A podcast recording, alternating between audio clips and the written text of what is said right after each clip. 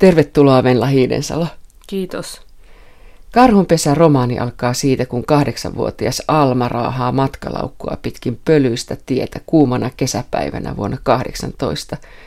Sisällissota on ohi, äiti kuollut ja isä hävinnyt. Miksi sinäkin kirjoitat vuodesta 18? No se sai alkunsa siitä, että mun isän isoisä hävisi siis oikeasti Venäjälle sisällissodan jälkeen ja mun mummo ei koskaan puhunut hänestä. Jos hän, joskus mun isän veli yritti selvittää, mitä hänellä oli tapahtunut, niin mummu suuttui ja niin kuin meni jotenkin aivan pois tolaltaan. Vasta sitten kuolivuoteellaan hän sanoi mun isälle, että etsi isä. Ja mun isä ei aluksi kuin tajunnut, että mitä mummu tarkoittaa, tai siis hänen äitinsä, että tarkoittaako hän omaa miestään vai mitä. Sitten hän tajusi, että mummu tarkoittaa sitä omaa isänsä, joka katosi Venäjälle. Ja mun isä alkoi sitten selvitellä kanssa hänen kohtaloaan ja pystyi jäljittämään tämän isoisänsä sellaiseen Bui-nimiseen kylään Venäjälle. Sinne tuli semmoinen muutaman tuhannen suomalaisen punapakolaisen ryhmä sisällissodan jälkeen, koska punaiset joutu pakenemaan Venäjälle. Muuten ne olisi vangittu ja joutunut vankileireille. Ja esimerkiksi tämä mun isän isoisä oli ollut punapäällikkö, niin hänet olisi ammuttu varmaan aika lailla kyselemättä. Ja tota, sinne buihin isä hänet jäljitti. Tämä meidän suvussa on ollut tämmöinen vaiettu tarina. Muakin alkoi kiinnostaa tosi paljon. Ja sitten kun mun isä oli kuolemassa, niin me isän kanssa vielä koottiin kaikki tiedot, mitä isä oli saanut kasaan. Ja mä ajattelin sitten, että no mun tapa hoitaa tämä suvussa kiertävä tehtävä on sitten se, että mä kirjoitan siitä. Ja siis kyllähän mua vuosi 1918 kiinnostaa muutenkin, koska se on kauhean, siis edelleen sellainen tietynlainen kahtia jako tai jännitteet näkyy nykypäivässäkin. Ja siinä on paljon sellaista kansallista traumaa, mitä ei ole vielä purettu. Että koko aika tulee uusia kirjoja ja uudenlaisia näkökulmia avataan sisällissotaan. Niin, sä oot neljättä polvea nyt siis tämä on neljän polven romaani yleensäkin. Päähenkilö Mataleena on semmoinen nelikymppinen nainen, joka rupeaa perkaamaan tätä menneisyyttä. Hän saa sen Alma mummolta sen tehtävän, että etsi isä. Sä oot toimittaja ja sinun edellinen romaanisi, esikoisteoksesi Mediahuora on tiukkaa kritiikkiä nyky-Suomen tilasta. Ja tämä karhunpesä taas yllätti, se on aivan erilainen. Sä kirjoitat siinä kuolemasta, väkivallasta, sodasta, syyllisyydestä ja häpeästä – No tavallaan mun mielestä jokaiselle tarinalle pitää löytää se oikea tapa kertoa se. Ja mediahuorossa taas se oikea tapa oli just sellainen tykittävä, aika tylyki tapa kielenkin tasolla, kun taas karhunpesässä kielikin on erilaista, jollain lailla koko kerronnan rytmi on rauhallisempi. Ja se on tavallaan aivan niin kuin erilainen todellisuus, mitä mä siinä kuvaan. Lainaan tätä romania. Jokaisessa tarinassa on kantakuva, muisto, johon kaikki sitä seuranneet tapahtumat tavalla tai toisella palautuvat. Kantakuva on kuin unessa toistuva tapahtuma tai esine, jonka merkitystä ei ymmärrä. Siksi siihen on palattava uudestaan. Joo. Muistamisestahan tässä ilman muuta on kysymys, mutta mikä tämä kantakuva on? Tuossa romaanissa on aika paljon sellaista niin kuin myyttistäkin kerrostumaa, siis ihan niin kuin suomalaisten kollektiivisesta muistista karhu, metsään liittyvät tarinat, mutta myös yksilötasolla ihmisen alitajunnassa elää myös paljon muistoja, kuvia, mitä se ei välttämättä pysty jäsentämään. Siis jos ajatellaan esimerkiksi terapian työskentelytapaa, niin sehän on se, että sanallistetaan just sitä alitajunnassa liikkuvaa virtaa, niin tämä kantakuva on sellainen, mihin tavallaan tiivistyy se oman elämän ikään kuin teema tai haaste. Että Mataleenalla esimerkiksi on sellainen muistikuva, että se näkee polulla semmoisen mustan linnun, mitä se pelästyy tosi paljon, sitten tuntuu, että se ei pääse sen ohi, mutta se ei voi, se ei voi perääntyykään. Se jotenkin symbolisoi sellaista, miten ihminen joutuu vastatusta jotenkin itsensä ja elämän kanssa, ja sen on jollain lailla niin kuin löydettävä tiensä läpi siitä. Alman pojan tytär Mataleena on nelikymppinen ja Hän voi itse valita, mihin sotaan lähtee milloinkin kuvaamaan, mutta sen sijaan elossa olevat vanhemmat sukulaiset ja jo kuolleet sukulaiset, niin hehän eivät voineet valita, minkälaisiin myrskyihin tai sotiin joutuvat. Minkä takia Mataleena kiertää sodasta toiseen vapaaehtoisesti?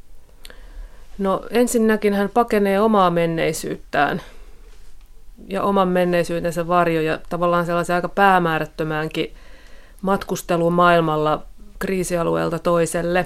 Ehkä tässä nämä sodat vetävät häntä senkin takia puolensa, kun hän on itse kokenut väkivaltaa Ja mun mielestä siis esimerkiksi neljän seinän sisässä koettu väkivalta on sitä samaa väkivaltaa, mitä sodan aikanakin koetaan. Se on yhtä traumaattista ja jälkensä jättävää. Hän pakenee näitä omia traumojaan ehkä tavallaan etsiytymällä ympäristöihin, missä jollain lailla on tämmöinen samanlainen ilmapiiri tai samoja asioita tapahtuu. Plus, että hän haluaa ehkä kuvaamalla näitä sotia ja tavallaan etsimällä jonkinlaista niin sanottua totuutta maailmasta, niin hän haluaa ikään kuin ymmärtää myös samalla itseään ja näitä omia traumoja, mitä hän ei ehkä pysty täysin sanallistamaan itselleen. Ja muutenkin siis nykyään ajatellaan, että ihminen on sillä lailla vapaa näiden vanhempien sukupolvien taakoista ja voi tehdä mitä tahansa, mutta jollain lailla se ajatus ehkä suhteellistuu sitten kuitenkin, että me ei ehkä nähdä tämän ajan haasteita, mitkä oli taas ehkä sitten niitä, mitä mä käsittelin mediahuorassa, että Mataleena on periaatteessa vapaa tekemään ihan mitä vaan, mutta se on jollain lailla vähän semmoista negatiivista vapautta, että hän tuntee itsensä tosi juurettomaksi, kodittomaksi, ja tuon romaanin yksi teema on just se, että mikä ihmisen koti loppujen lopuksi on. Onko se se maapala, mikä pitää ostaa kalliilla? Esimerkiksi nykyään jokaisella, ei nyt jokaisella, mutta monilla suomalaisilla on paljon asuntolainaa, koska me halutaan omistaa se meidän oma maapala. Niin Mataleena tuntee itsensä jotenkin ulkopuoliseksi tässä yhteiskunnassa muutenkin semmoiseksi sivusta katsojaksi. Ja hän miettii, että mikä se hänen kotinsa on, koska hän tuntee, että hänen koti on muistoissa – ja asioista, joita ei välttämättä enää ole. Ja se, se on ehkä semmoista samanlaista vierautta, mitä mä välillä tunnen tässä nyky-Suomessa. Siis mä oon kanssa paljon matkustellut esimerkiksi Meksikossa ja mun Suomi oli aika lailla sellainen mummun tarinoiden Suomi ja se meidän kesämökki Suomi. Tai toisaalta sitten mun isän. Mun isä oli hirveän idealistinen jollain lailla ja usko sellaiseen oikeudenmukaisuuteen ja tasa-arvoon. Ja sitten musta tuntuu, että tämä maailma on mennyt niin sellaiseksi kilpailuhenkiseksi. Ja jollain lailla me ollaan taas sen kysymyksen edessä esimerkiksi, että mitä suomalaisuus loppujen lopuksi on. Koska nyt globaali markkinatalous tylpistää kaikki kansalliset erot. Että me ollaan vähän saman kysymyksen edessä kuin ennen, ennen tota itsenäistymisen aikaa, kun me mietittiin silloin, että mikä tämä meidän Suomen kansa nyt on. Matalennan toinen mummu, Aleksandra, on edelleenkin elossa ja hän sanoo Matalenalle, että sinun sukupolvesi on vapaa valitsemaan. Me emme olleet. Onko Matalena vapaa valitsemaan? Hän itse tässä miettii sitä. Se sivuiset äsken meillä hiiden tätä, mutta mä haluaisin ottaa vielä tämän Aleksandran ja Matalenan keskustelun tähän.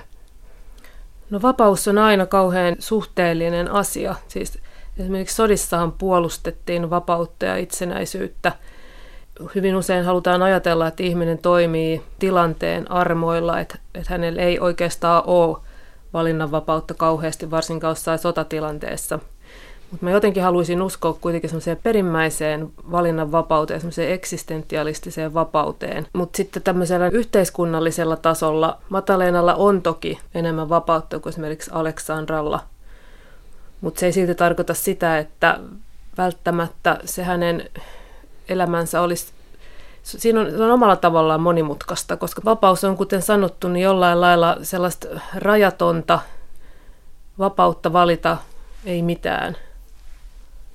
Niin, Aleksandra jatkaa sitten näin, että mutta mitä te teette? Kieltäydytte valitsemasta, juoksette kallon kutistajalla, koska ette tiedä mitä haluatte elämältä. Tai sitten valitsette ehdoin tahdoin kurjuuden ja vaaran, kuten sinä, koska elämä on nykyään liian turvallista. Niin tässä on ehkä sellainen homma, että meidän sukupolvi ei osaa oikein sanallistaa. Siis meidän sukupolvihan on aika ahdistunut, mutta me ei oikein osata sanallistaa sitä, mistä se johtuu. Ja sen takia me niinku etsitään ja haahuillaan loputtomiin, eikä haluta pysähtyä. Koska me ehkä pelätään just sen takia, että se, meillä on niin rajaton näennäistä, ainakin se valinnanvapaus, me pelätään, että jos me tehdään se valinta, niin se on jollain lailla kauhean fataalia, että sitten me menetetään ne kaikki muut mahdollisuudet. Siksi me oikeastaan haluta valita mitään. Tosi moni ihminen on sellaisessa tilanteessa, ei osaa valita perhettä, tai jos valitseekin, niin pitää koko ajan toista jalkaa vähän oven ulkopuolella, ja muutenkin ihmisen identiteetti on nykyään niin monikerroksinen. Niin sekin jollain lailla hankaloittaa tätä. Ja tämmöisen, siis Aleksandran näkökulmasta se näyttäytyy sitten sellaisena jonkinlaisena pakoiluna ja haahuiluna. Mutta se, mä en halua ajatella niinkään, että se olisi jotain sellaista pullamössö sukupolven ruikutusta. Ja kyllä se on oikeasti se on tärkeä kysymys elämässä ja myös kivulias kysymys, missä se mun paikka on. Se on entistä vaikeampi löytää, koska ei myöskään ole niitä ankkureita, mikä edellisellä sukupolvilla oli, että oli työ, vakituinen työ, pystyi luottaa siihen, oli joku yhteisö, mihin kuului. Nykyään ihminen saattaa viettää paljon aikaa netissä ja loppujen lopuksi sen yhteisö on niin kuin aika kaukana siitä, jos sellaista on ollenkaan. Et mä en halua ajatella niin, että, että se nykyihmisen elämä olisi jollain lailla niin kuin kauhean kivutonta ja se turhaa ruikuttelisi, vaan ne samat kysymykset on läsnä vaan eri muodossa. Ja totta kai se oli, siis sota-aika oli aivan kauheata, siitä ei pääse mihinkään. Siihen nähden me ollaan todella onnekkaita, kun me saadaan elää rauhan oloissa. Mutta se ei silti tarkoita sitä, että meidän elämä olisi jotenkin niin kuin ongelmatonta. Siinä on samat haasteet. Mutta jos ajatellaan, sä puhuit tuosta valinnanvapaudesta ja puhuit siitä, että ei löydä paikkaansa, koska niitä mahdollisuuksia on ehkä liikaa. Jotenkin näin mä ymmärsin. Mm. Mutta jos ajatellaan tätä Alman ja hänen sukupolvensa elämää, niin, niin ja erityisesti tätä punaisten puolta, siinähän olit. Ei siinä paljon pystynyt kyllä sitten muuta valitsemaan.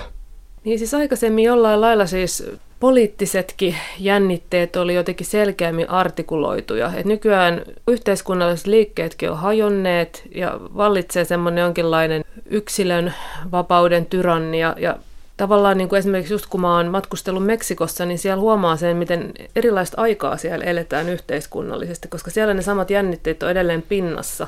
On paljon köyhyyttä, maattomia, siellä on paljon vielä tällaista poliittista toimintaa ja puhutaan yhteiskunnallisista asioista. Täällä ne on jollain lailla vähän niin kuin jo vieraantunut ihmisistä. Ja sitten kuitenkin ne ei ole kadonnut mihinkään. Ja niin kuin jos ajattelee sitä sisällissodan aikaa, niin silloin oli pakko valita puolensa. Esimerkiksi ihmisiä, jotka halusivat valita sellaisen rauhanomaisen asennon siinä sisällissodassa, niin sellaisia sitten telotettiin myös. Karhunpesän romaanillasi on kaksi mottoa. Toinen on Jääkärin marssi ja toinen on kroatialaiselta kirjailijalta Slavenka Drakulitsilta. Sota on tragedia, joka tapahtuu yksilöille. Selitätkö tätä? No on sen takia, että ne on keskenään ristiriidassa. Koska aikaisemmin just elettiin tällaista yhtenäiskulttuuriaikaa ja esimerkiksi ennen itsenäisyyttä just alettiin miettiä, että mikä tämä meidän Suomen kansakunta on, niin ajateltiin näin, että yksilön pitää uhrata tarvittaessa oma henkensä tämän kansakunnan ja yhteisön hyväksi. Ja koko tämä sotaretoriikkahan oli sellaista uhrin retoriikkaa, että ajateltiin, että pitää antaa se uhri yhteisön hyväksi ja isänmaan hyväksi, mutta tässä toisessa motossa, että sota on tragedia, joka tapahtuu yksilölle, niin siinä on mun mielestä se, miten me nyt voimme katsoa taaksepäin, niin sota nähdään, tai niin mä ainakin sen näen. Ei sota ole mitään sellaista joukkojen etenemistä ja tai onhan se sitäkin, mutta tavallaan ennen kaikkea se on tragedia, mikä tapahtuu yksilölle, jokaiselle erikseen ja yhdessä. Pienen Alman isä Voitto Kinala katosi sisällissodan kaauksessa. Minkä takia Voitto lähti taistelemaan sisällissotaan, hän oli punaisten puolella, ja hylkäsi pienen tyttärensä Alman? Niin, no Voitto oli sellainen, tai Voitto on Presensissä tuossa kirjassa semmoinen idealistinen ihminen. Hän ajattelee, että jos ei hän niin kuin yritä muuttaa yhteiskuntaa ja asioita, niin hänen pitää hyväksyä ne, vähän niin kuin Sokrates ajatteli. Vain sillä, että hän lähtee mukaan tähän punasten aseelliseen kapinaaniin, vaan sillä tavalla hän pystyy parantamaan esimerkiksi lastensa mahdollisuuksia päästä kouluun ja saada kunnon opetusta. Ja sillä lailla hän mahdollistaa semmoisen tasa-arvoisemman yhteiskunnan syntymisen, että, että jos ei hän lähde mukaan siihen, niin se tarkoittaa, että hän samalla hyväksyy sen nykyisen järjestyksen, missä työläisiä ja torppareita kohdellaan kaltoin ja, ja ihmisillä on hyvin erilaiset mahdollisuudet elämässä. Mutta hän oli valmis hylkäämään lapsensa sen takia. No hän varmaan ajatteli, että hän, että hän tulee sieltä vielä takaisin. Ei, ei hän ehkä olisi, tai en tiedä mitä hän olisi tehnyt, jos hän olisi tiennyt, miten siinä käy. Mutta kuitenkin hän ajatteli, että se yhteisön etu on kuitenkin tärkeämpi kuin mikään muu. Että hän kuitenkin ajatteli valmistelevansa lapsillensa parempaa maailmaa. Me, nykyään on vallalla kauheasti semmoinen ajattelu, että no ei se asia mulle kuulu ja en mä viitti tehdä mitään, ettei, ettei mun omat edut nyt vaan vaarantuisi. Että tavallaan sellainen yhteiskunnallinen idealismi on nykyään jotenkin katoamassa ja semmoista vanhanaikaista. Mutta Voitto on sellainen hahmo, että hän oikeasti uskoo, että hänen on toimittava, koska muuten hän joutuu hyväksymään sen, miten asiat on. Jos me katsotaan nyt maailmaa, niin maailmassa on edelleen tosi paljon epäoikeudenmukaisuutta ja mielellään pestään kädet siitä ja ollaan silleen, että ei se minua koske. Ja turvallisesti kökötellään siellä kotona. Ja mun mielestä kuitenkin omalla tavallaan me tarvittaisiin edelleen sellaista yhteiskunnallista ajattelua ja halua laittaa myös välillä yhteisön etu omamme eteen, koska eihän tämä maailma muuten, nämä epäkohdat ei katoa mihinkään. Matalena kutsuu itseään Kalman turistiksi, vai onko hän maailmanparantaja? No kyllä hän on pohjimmiltaan jollain lailla maailmanparantaja, mutta sitten taas kun hän siellä matkustelee kriisialueelta toiseen, niin hänen täytyy ottaa sellaisia kuvia, mitkä hän saa myytyä kansainväliselle medialle. Niin se tekee, siihen, se tekee siitä sitten ehkä semmoisen kalman turismiaspektin, että tuossa näkyy ihan ohuena juonteena toi mediahuoran asetelma, että jotta hän saisi myytyä niitä kuvia, niin totta kai hänen pitää mennä lähelle.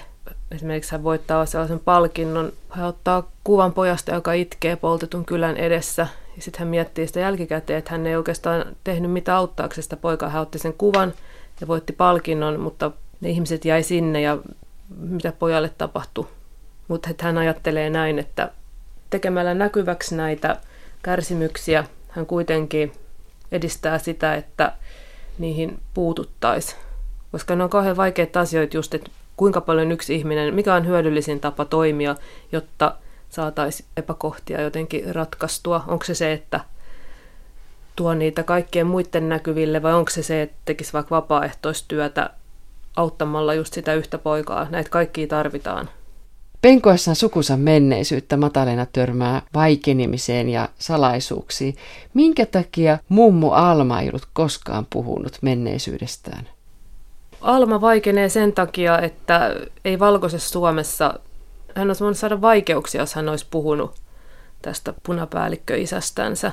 Ja hän on myös naimisissa valkoisen, siis valkoista puolta edustaneen miehen kanssa. Mies kyllä tietää tämän taustan, mutta se oli sellainen asia, mitä hävettiin.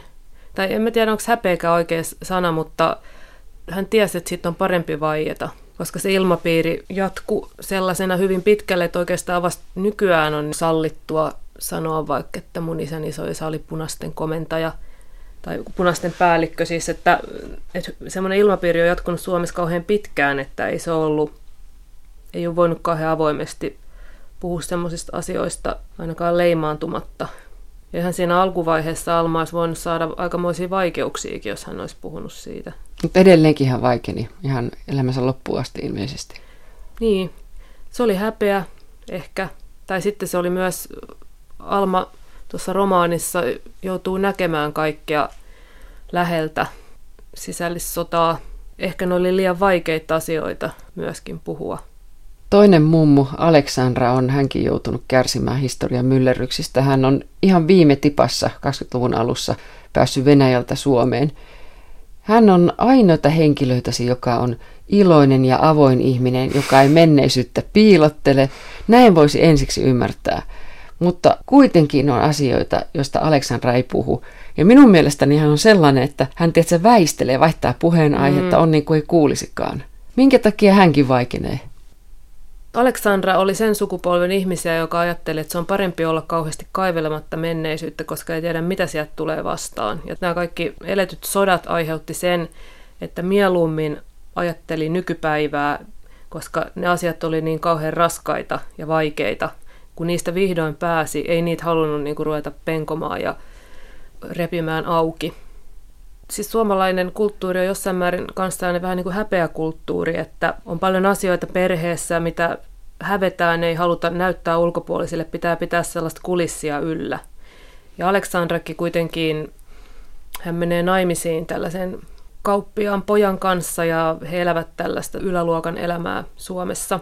Tämä kontekstikin aiheuttaa sen, että täytyy vaieta tietyistä asioista. Että just se, että jos hän kertoisi, että hän on syntynyt Pietarissa, elänyt tosi köyhissä oloissa, sitten kun hän on tullut Suomeen, niin kaikki tällainen ei jotenkin sovi sellaiseen niin kuin porvarilliseen elämään, missä on palvelijat ja ollaan kauppiaan rouva ja tällaista.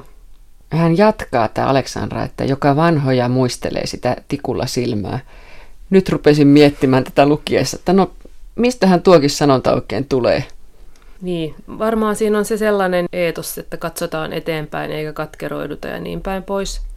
Ja tavallaan se on ollut nyt edellisten sukupolvien varmaan selviytymisstrategia. On ollut pakko katsoa eteenpäin, on ollut pakko niellä se oma viha, koska mä oon miettinyt paljon just sitä, miten ne on pystynyt vaikeneen ja tavallaan nielasee sen vihansa. Just esimerkiksi Almakin, jonka isä katoo sisällissodan jälkeen, ja sitten hän joutuu vielä saattelemaan miehensä talvisotaan pienten poikien isän, niin miten ne on pystynyt niin kuin patoamaan itteensä kaiken sen pelon, epäoikeudenmukaisuuden tunteen siitä, että perheen isän pitää lähteä rintamalle. Siis Alma tuossa miettii, tai noin kaikki henkilöt miettii sitä kohdallaansa, että onko se todella, tarviiko isänmaa nyt todella enemmän tätä miestä kuin sen pienet pojat isää. Ja kaikki, kaikki tällaiset asiat, niin ei niitä voinut sanoa ääneen siihen aikaan. Heidän se selviytymistrategia on ollut sitten vaan se, että on pakko ollut yrittää unohtaa. Ja vasta nythän on ruvettu puhumaan esimerkiksi siitä, miten paljon traumoja siis sodat jätti rintamalla olleisiin miehiin. Tuli tämä Murtuneet mielet tietokirja, mikä sai sen tietokirja Finlandiankin. Ja tavallaan siis nuo sodat on sellaisia asioita Suomen historiassa, missä jatkuvasti niin kuin julkaistaan uusia kirjoja ja etsitään uusia näkökulmia. Ja nyt vasta ehkä on alettu tosiaan puhua sit yksilötason, siis mitä ne tarkoitti yksilötasolla ihmisille, just miten rankkoja traumoja siis sotilaillakin oli, jotka sieltä palasivat. Tossahan myöskin eräs näistä henkilöistä selviää kyllä sodasta, mutta sen jälkeen ei enää pysty elämään tai tuntee sellaista taisteluväsymystä sen sodan jälkeen, että hän tulee takas ja sitten joutuu, hän joutuu kyseenalaistamaan sen, että no mitä me koostuttiin siitä koko sodasta. Niin hän sitten kadottaa elämän halunsa. Ja sekin oli niin kuin yleistä, että rintamalta palanneet miehet kuoli johonkin esimerkiksi keuhkotautiin tai tavallaan aika epämääräisiin syihin. Ja musta tuntuu, että siinä saattaa usein olla kyse myös vaan siitä, että elämänhalu katos ja ehkä myös ne saattoi olla kiertoilmauksia myös itsemurhalle joidenkin kohdalla. Mutta ei hän Mataleenakaan kerro kaikkea, mitä hänelle on tapahtunut. Hän itsekin karttelee sellaisia asioita, jotka ovat hänelle vaikeita menneisyydessä. Mikä oikeus hänellä on sitten vaatia muilta sitä muistamista? Niin, no se on hyvä kysymys. Tuo on samalla matka niin kuin Mataleenan omaan menneisyyteen kohtaamaan sitä mustaa lintua, mikä seisoi siellä polulla, takaisin siihen kantakuvaan. Ja mä tuossa romaanissa kirjoitan metsänpeitosta, että ennen ajateltiin, että ihminen voi joutua metsässä sellaiseen metsän, metsänpeittoon, että hän muuttuu näkymättömäksi. Ja päästäkseen sieltä pitää tehdä kaikki takaperin, tavallaan palattava alkuun.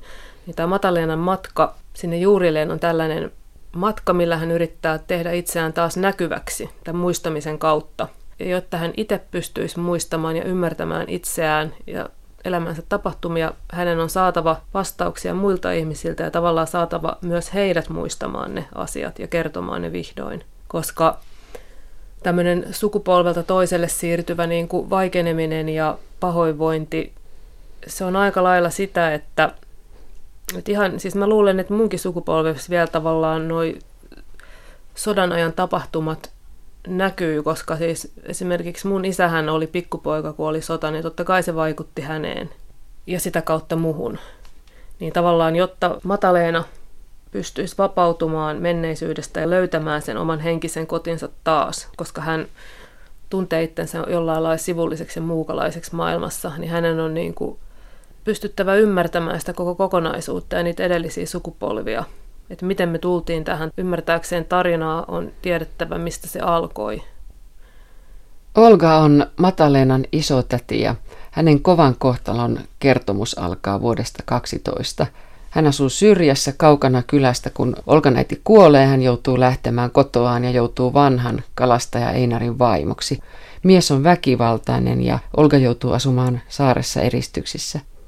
Joo, no siis tässä yhtenä teemana tuossa romaanissa on siis parisuhdeväkivalta, että siinä niin kuin useampikin nainen joutuu sitä kokemaan ja just kaikki väkivalta, oli se sitten rintamalla tapahtunutta tai, tai neljän seinän sisällä tapahtunutta, niin se jättää ihmisen jälkeensä, rikkoo ihmisessä jotain.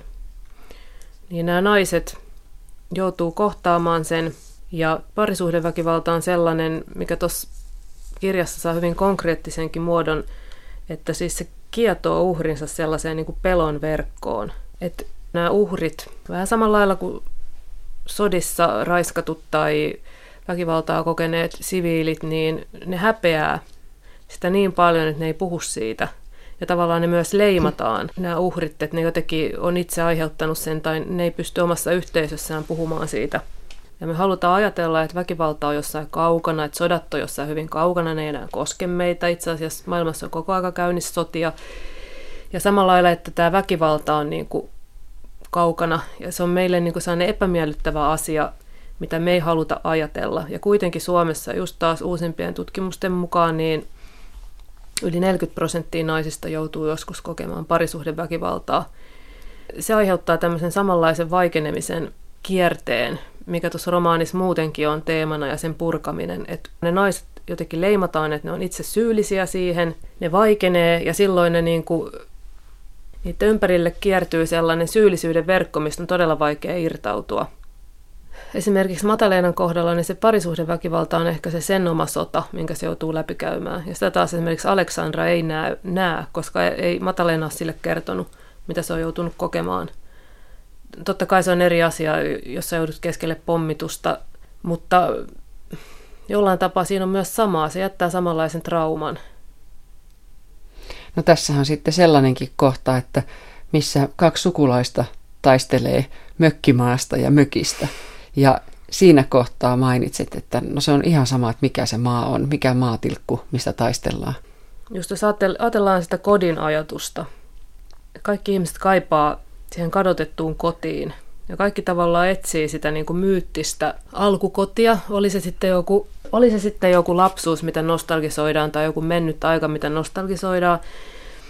Niin sitten kun kytketään tämä nostalgian kohde johonkin tiettyyn maaplänttiin ja ryhdytään siitä taistelemaan, niin silloin ollaan pienessä mittakaavassa siis samojen kysymysten äärellä kuin esimerkiksi sodissa. Tuossa kirjassa on myös paljon kyse sisarkateudesta – Senja ja Olga on tällainen, siis niiden kohdalla kyse on sisarkateudesta, niin sitten tämä sisarkateuden teema toistuu tässä ihme mökkimaasta tappelussa, koska siinähän loppujen lopuksi ehkä taistellaan siitä, kumpi oli tärkeämpi vanhemmalle tai jostain muistoista. Nämä kaikki maapläntit on niin kuin ladattu muistoilla. Eihän ne siihen maahan liity. Maa on mitä on ja se jää meidän jälkeen. Me vaan niin kuin ladataan se täyteen jotain muistoja ja ajatella, että just meidän pitää saada omistaa se. Niin, ja vaikka ne muistot ei olisi edes todellisia, vaan niin. että niistä ollaan kehitetty jonkinlaisia kertomuksia tai tarinoita. Niin. Minkä takia Olgan yhteydessä on hyvin paljon kansanperinnettä ja uskomuksia? Mainitsit metsänpeiton tuossa äsken esimerkiksi. Tämmöiset vanhat tarinat kiinnostaa mua senkin takia, että ne näkyy myös nykypäivässä vieläkin. Esimerkiksi tämä tarina metsänneidosta – joka houkuttelee miehiä metsään. Ja sitten kun mies on sinne mennyt pitkälle metsänneidon houkuttelemalla ja, jo eksynyt, niin tämä neito kääntyy ja sen selkäpuoli onkin pelkkää kaarnaa. Ehkä vielä lahoa, sellaista mätää kaarnaa. niin, muistan niin, tarinan, joo.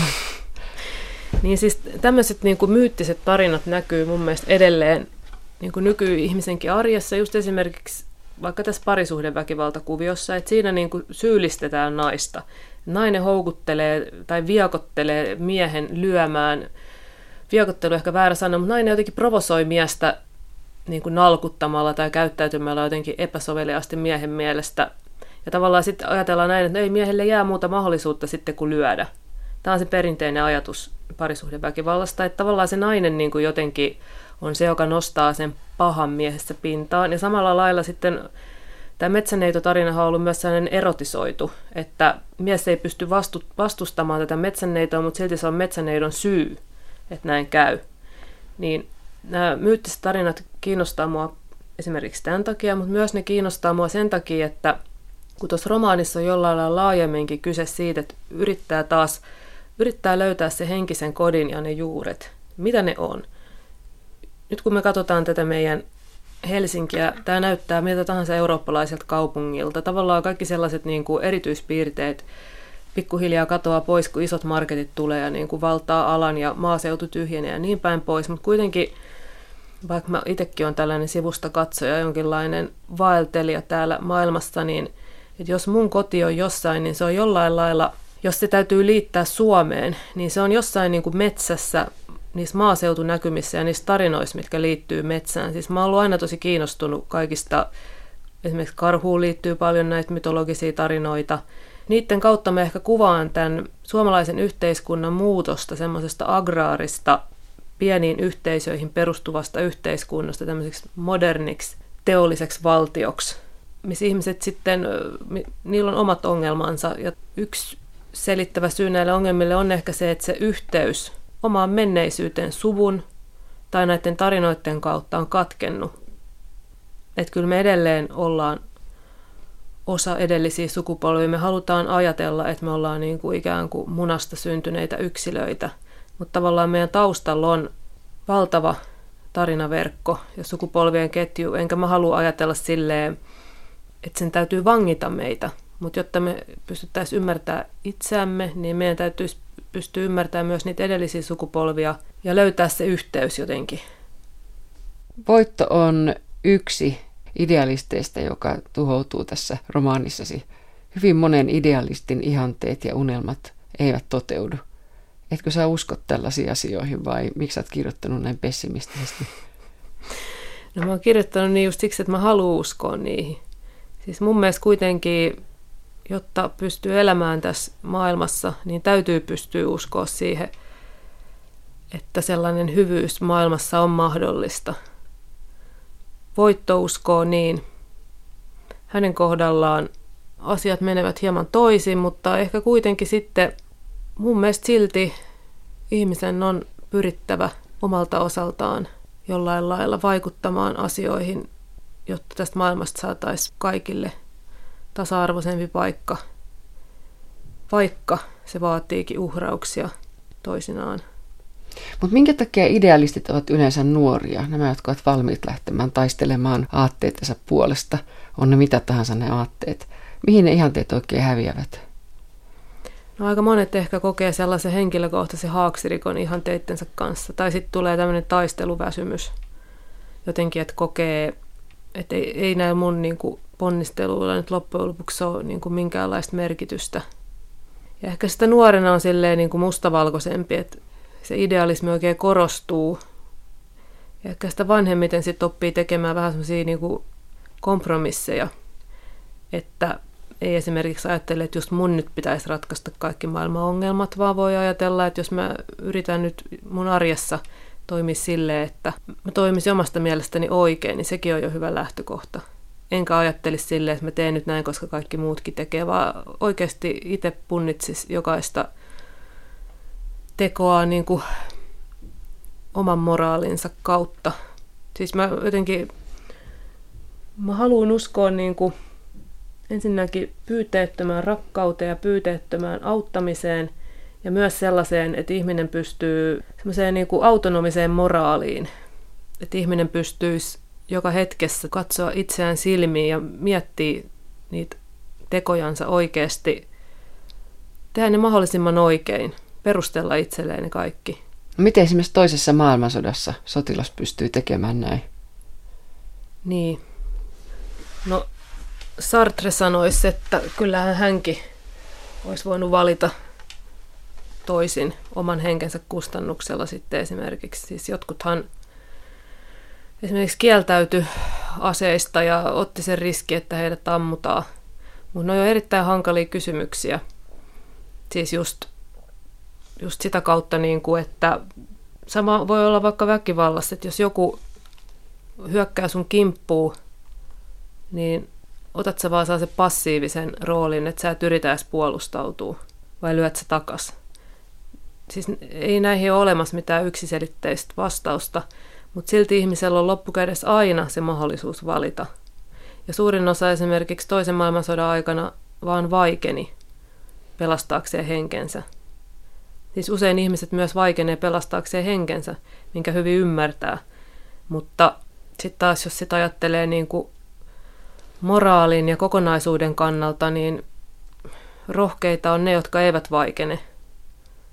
Ja ne, jotka toimivat oman moraalinsa mukaan. Oma moraali sanoo, että se on väärin kaikissa tilanteissa lähteä tappamaan muita ihmisiä, eikä tee sitä, niin se on aikamoista siviilirohkeutta.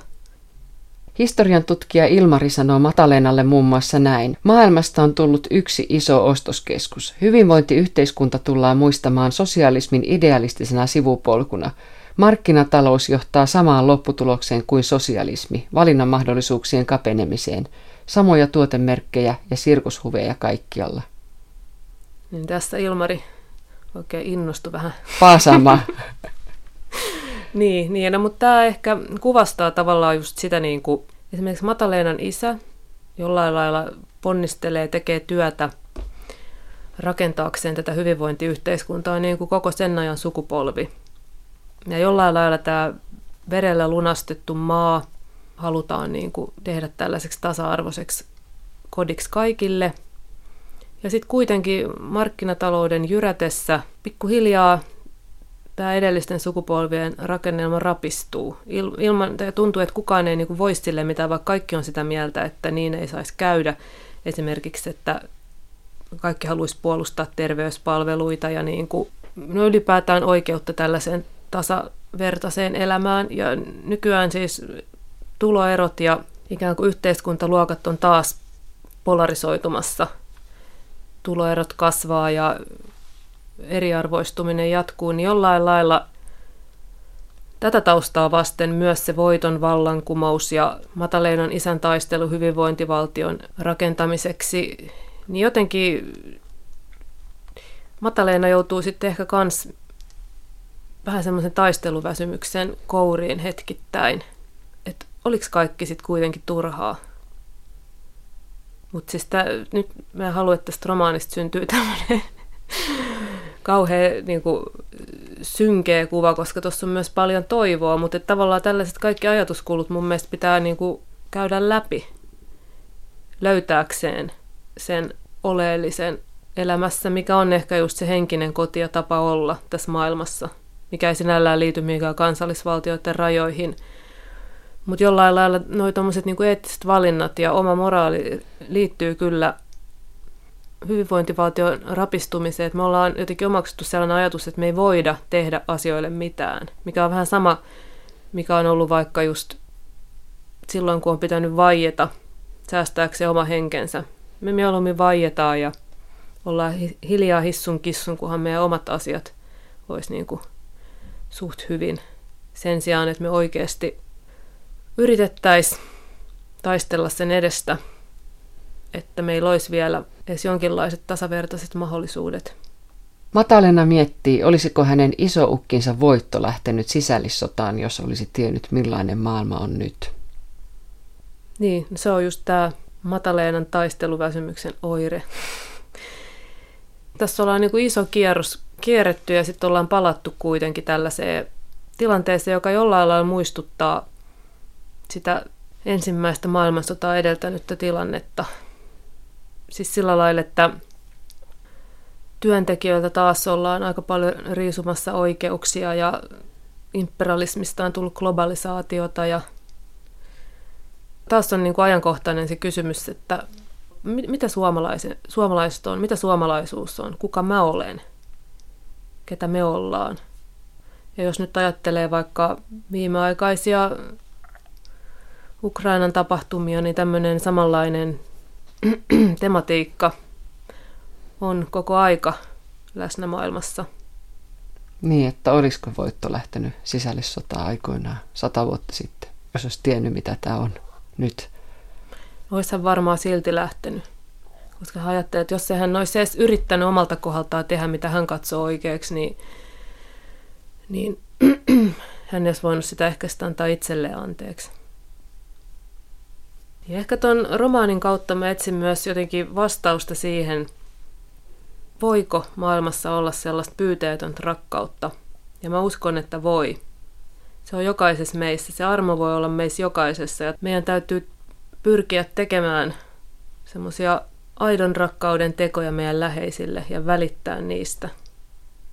Se on ehkä se ainoa vastavoima kaikelle sille pahuudelle, mitä maailmassa on.